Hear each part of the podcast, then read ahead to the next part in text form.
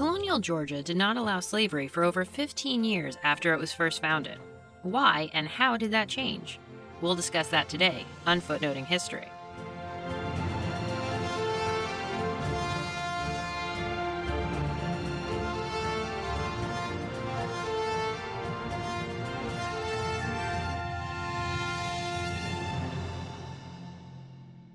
Hello, and welcome to this episode of Footnoting History.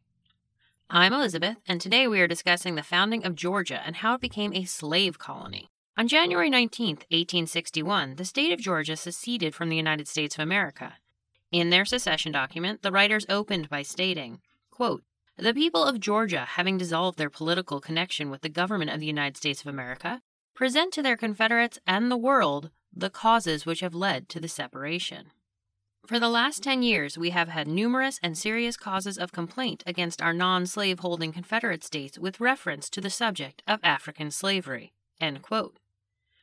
They called out the North's refusal to abide by the fugitive slave law and return escaped enslaved peoples, as well as the North's resistance to allowing slavery in the Western territories and states.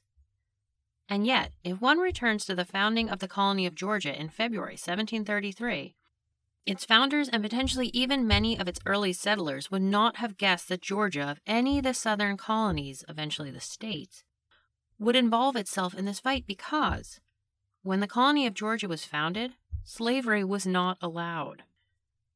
When I was in grade school and high school, we were taught that Georgia was founded to house England's debtors and occasional criminals. Well, as usual, the past is a little more complicated than that.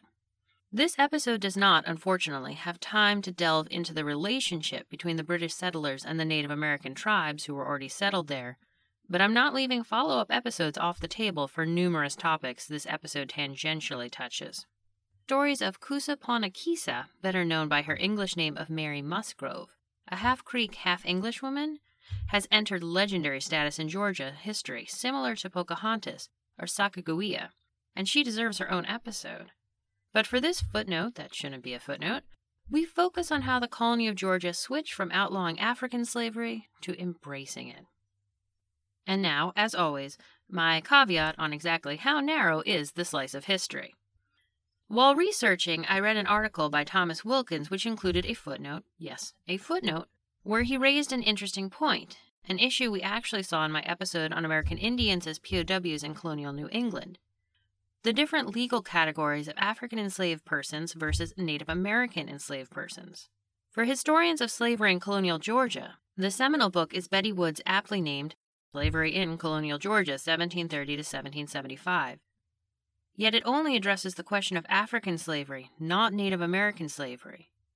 In an article from 1995, Rodney Baine explores the evidence for Native American slavery in Georgia he notes that while the 1733 laws from when the colony was officially established banned any slavery, African or Native American, in Georgia, the Act of 1735 that superseded it only outlawed that of African slavery. According to Baine, over the 1730s to the Revolutionary War, it is possible that there were hundreds of Native Americans and enslaved persons in the colony. One Native American slave owner was the Mary Musgrove I mentioned just a few minutes ago, who, along with her husband, brought three Native American slave persons with her when they moved to Georgia, and she still apparently owned them even when married to her third husband. By the mid 1700s, however, and as Baine acknowledges, African slavery had largely replaced Native American slavery in the Southeast, and in many cases, enslaved peoples, both Native American and black, often had children together, making distinctions between the groups harder. While there is now much work being done on Native American enslaved persons, especially in Georgia and the other southern colonies, this episode focuses on the enslavement of Africans in colonial Georgia, and when considering this topic, we need to start with the three men who shaped the debate James Oglethorpe, Thomas Stephens, and Johann Martin Bolzius. We begin then with the most well known of the three, James Oglethorpe. Oglethorpe was born to a prominent English family in 1696. Although the tenth child, he was educated at Eton and Cambridge. Eventually, after serving with the royal family, he returned to England and was elected to the same seat in the House of Commons that his father and an elder brother had held before him. Within a short time, Oglethorpe made a name for himself championing prison reform, and his plan was somewhat simple create a new colony in the Americas to which prisoners, many of whom were imprisoned due to debt, could be sent.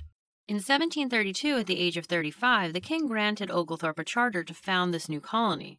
The Georgia Plan accomplished two goals for the British. It allowed them a place to send off struggling citizens, as well as how to create a fortified border. You see, the Georgia colony was to be the military protection against the Spanish in Florida. The question of slavery came up quickly, but was just as quickly squashed. It was decided to limit land grants so that settlers would be close enough to serve as protection the large plantations of the Carolinas, therefore, would not be legally possible, and with that, neither would be the reliance on enslaved labor.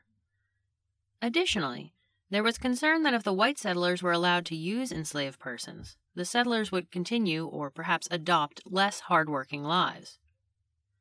Finally, there was a fear of enslaved people escaping to Florida to live or fight among the Spanish. These goals for the colony led the trustees, including Oglethorpe, who oversaw the colony, to determine that African slavery would not be permitted there, a belief that was codified in the Act of 1735. From the earliest stages, however, there were rumbles among the settlers. Savannah was one of the first towns settled by the British, and it was there that many of these grumbles and, eventually, petitions came from. Specifically, a group of lowland Scots.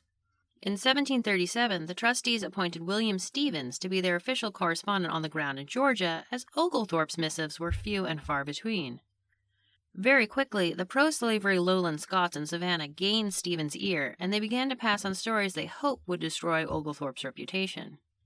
One story that surfaced from Stephen's accounts and continued to be repeated until at least the 1940s was that Oglethorpe owned enslaved peoples and kept them on his property in South Carolina.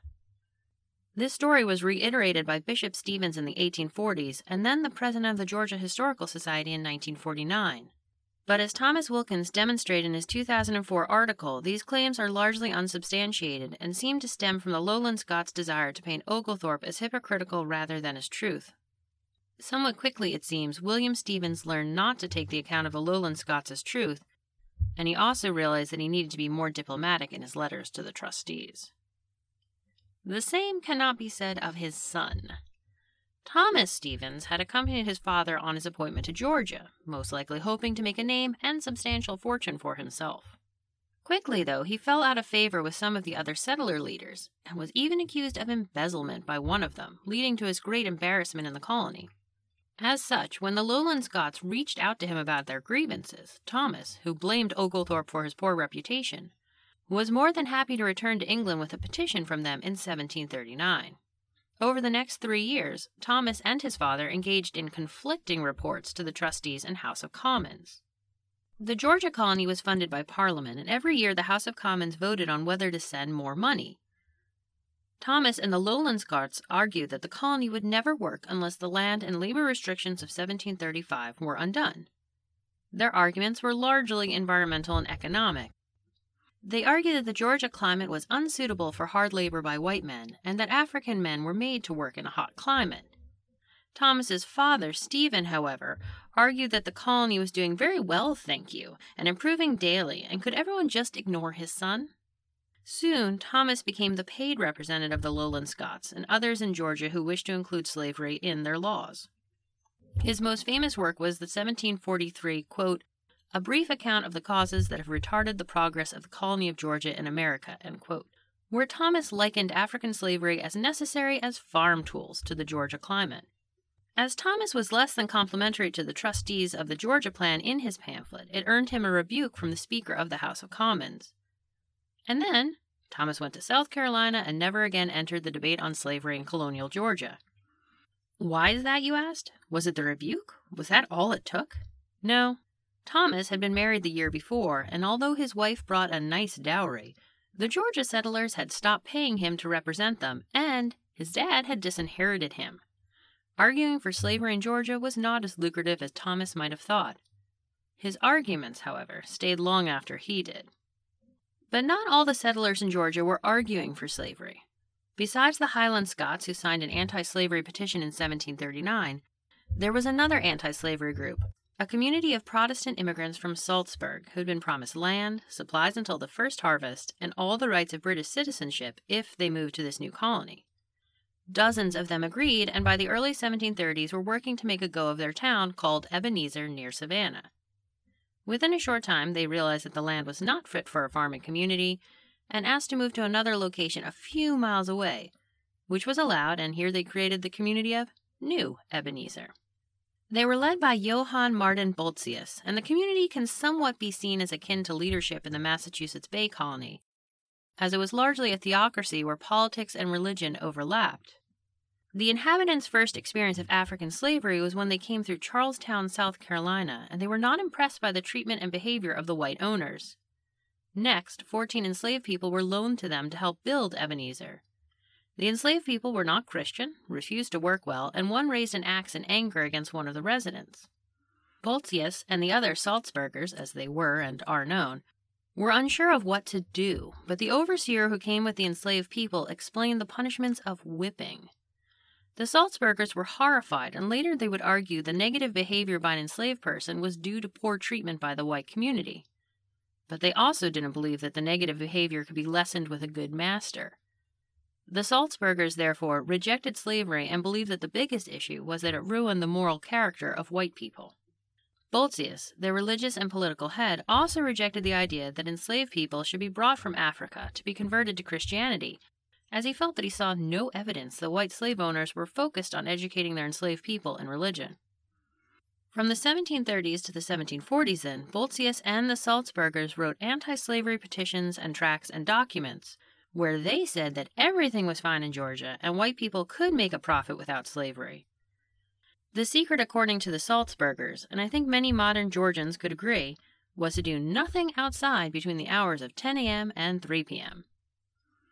But ultimately, the Salzburgers were on the losing side of this battle. When the time came, Bolzius worked to limit the number of African enslaved people a Georgia settler could own, although, according to his own writing, this may have been as much because he thought black enslaved people would lower the wages of white workers, but also because he did not want to live among or near Africans as he described their faces as, quote, disagreeable, end quote.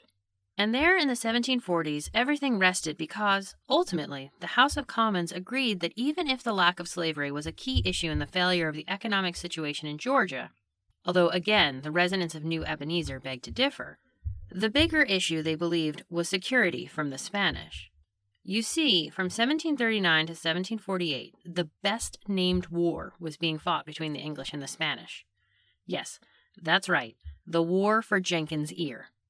As the Imperial War waged and eventually became the War of Austrian Succession, the use of Georgia as a military defense for the British colonies was paramount in parliamentary discussions of the colony. The Spanish publicized that any enslaved persons who made it into Florida would be free and not return to the British colonies. The idea then of bringing African enslaved people into Georgia was moot regardless of the economic demands by settlers. Hey, remember James Oglethorpe? Of course you do. Well, he's back in our story, and he has a very good reason for disappearing from it for a number of years. During the War of Jenkins' Ear, Oglethorpe led the troops holding the line in Georgia. In 1740, Oglethorpe and his men failed at the siege of St. Augustine, but in 1742 they did not fail at what became known as Bloody Marsh, which was the first and last attempt by the Spanish to invade Georgia during this war. The battle was so decisively won by the English that even though the war for Jenkins' Ear continued for another six years, there was a decreased need for the Georgia colony to serve as a fortified deterrent between British South Carolina and Spanish Florida. This win, then, allowed the members of Parliament and the trustees to reconsider the decision to keep slavery out of Georgia. However, there was still a fear that the white settlers of Georgia would become lazy if allowed to own enslaved people, as well as a concern about what was the correct ratio of white settlers to African enslaved people. One member of Parliament also voiced his concerns that by allowing slavery, Georgia would become a plantation colony where the divide between a small group of wealthy white landowners and a large group of impoverished white laborers would undo the mission of the colony, but that concern was largely ignored. By 1748, an agreement was reached that outlined how slavery was to be introduced into Georgia. And a quick pause here, because by 1748, while African slavery was not, as far as we can determine, practiced in Savannah, it was already most likely practiced and ignored in cities such as Augusta, Georgia. But officially, it was not yet allowed. The Georgia settlers wrote up suggested legal codes for how they believed slavery could be practiced in their colony, and, by and large, these conditions were agreed to by the House of Commons. First, it was determined that enslaved people were to only be forced to labor in fields and rural areas or shipping docks. They were not to act as domestic servants. This decision goes back to the fear that the use of enslaved persons would make the white settlers lazy. Slavery in Georgia was not to be practiced according to these rules, as it was, for example, in South Carolina. Next, a slave owner who, quote, willfully and maliciously murders, dismembers, or cruelly and barbarously, end quote, treats an enslaved person was to be punished as if they had assaulted or murdered a white person. Although, as Wood explains, the code did not grant enslaved people their own rights, so it's hard to know how these cases were going to be brought. Another decision was that enslaved people would not be required to work on Sundays. In these ways, the Georgia Code for Slavery hoped to be an example for the other British colonies. In May 1749, the members of the House of Commons agreed to repeal the Act of 1735 that limited slavery. From January 1, 1751, Georgia settlers were allowed to own enslaved people, but with a few more caveats added to the colonial slavery codes. First, there was to be a census that kept track of how many African slaves to white settlers there were, with the preferred ratio being 4 to 1. There were instructions on how enslaved people were to be used to help the production of silk, a section banning interracial marriage and laying out punishments for any who broke this, and finally, that not only were enslaved people not to work on Sunday, but slave owners were to educate enslaved people in the Christian tradition. To quote Betty Wood, this code, quote, had two primary aims to permit slavery and to attempt to curb white behavior. There were no directions or requirements for the behavior of the enslaved people themselves, which was unusual, especially as this was within the decade of the Stono Rebellion, one of the most famous slave revolts in South Carolina's history. It was believed, apparently, that the Georgia codes were written with so much quote unquote humanity that enslaved people would understand they had it better there than in any other colony and would therefore act accordingly. Within five years, however, the slavery code was rewritten by the Georgia Commons House of Assembly, and the new code reflected the influence of South Carolina and the large plantation style. And with that, Oglethorpe's plan for the colony was done. Interested in owning some footnoting history merch? You can find out more through our shop link at www.footnotinghistory.com. Want to support the show and keep it open access? Our Patreon is at patreon.com forward slash footnoting underscore history. You can also follow us on Twitter at History Footnote or Facebook and Instagram as Footnoting History. And of course, the best stories are always in the footnotes.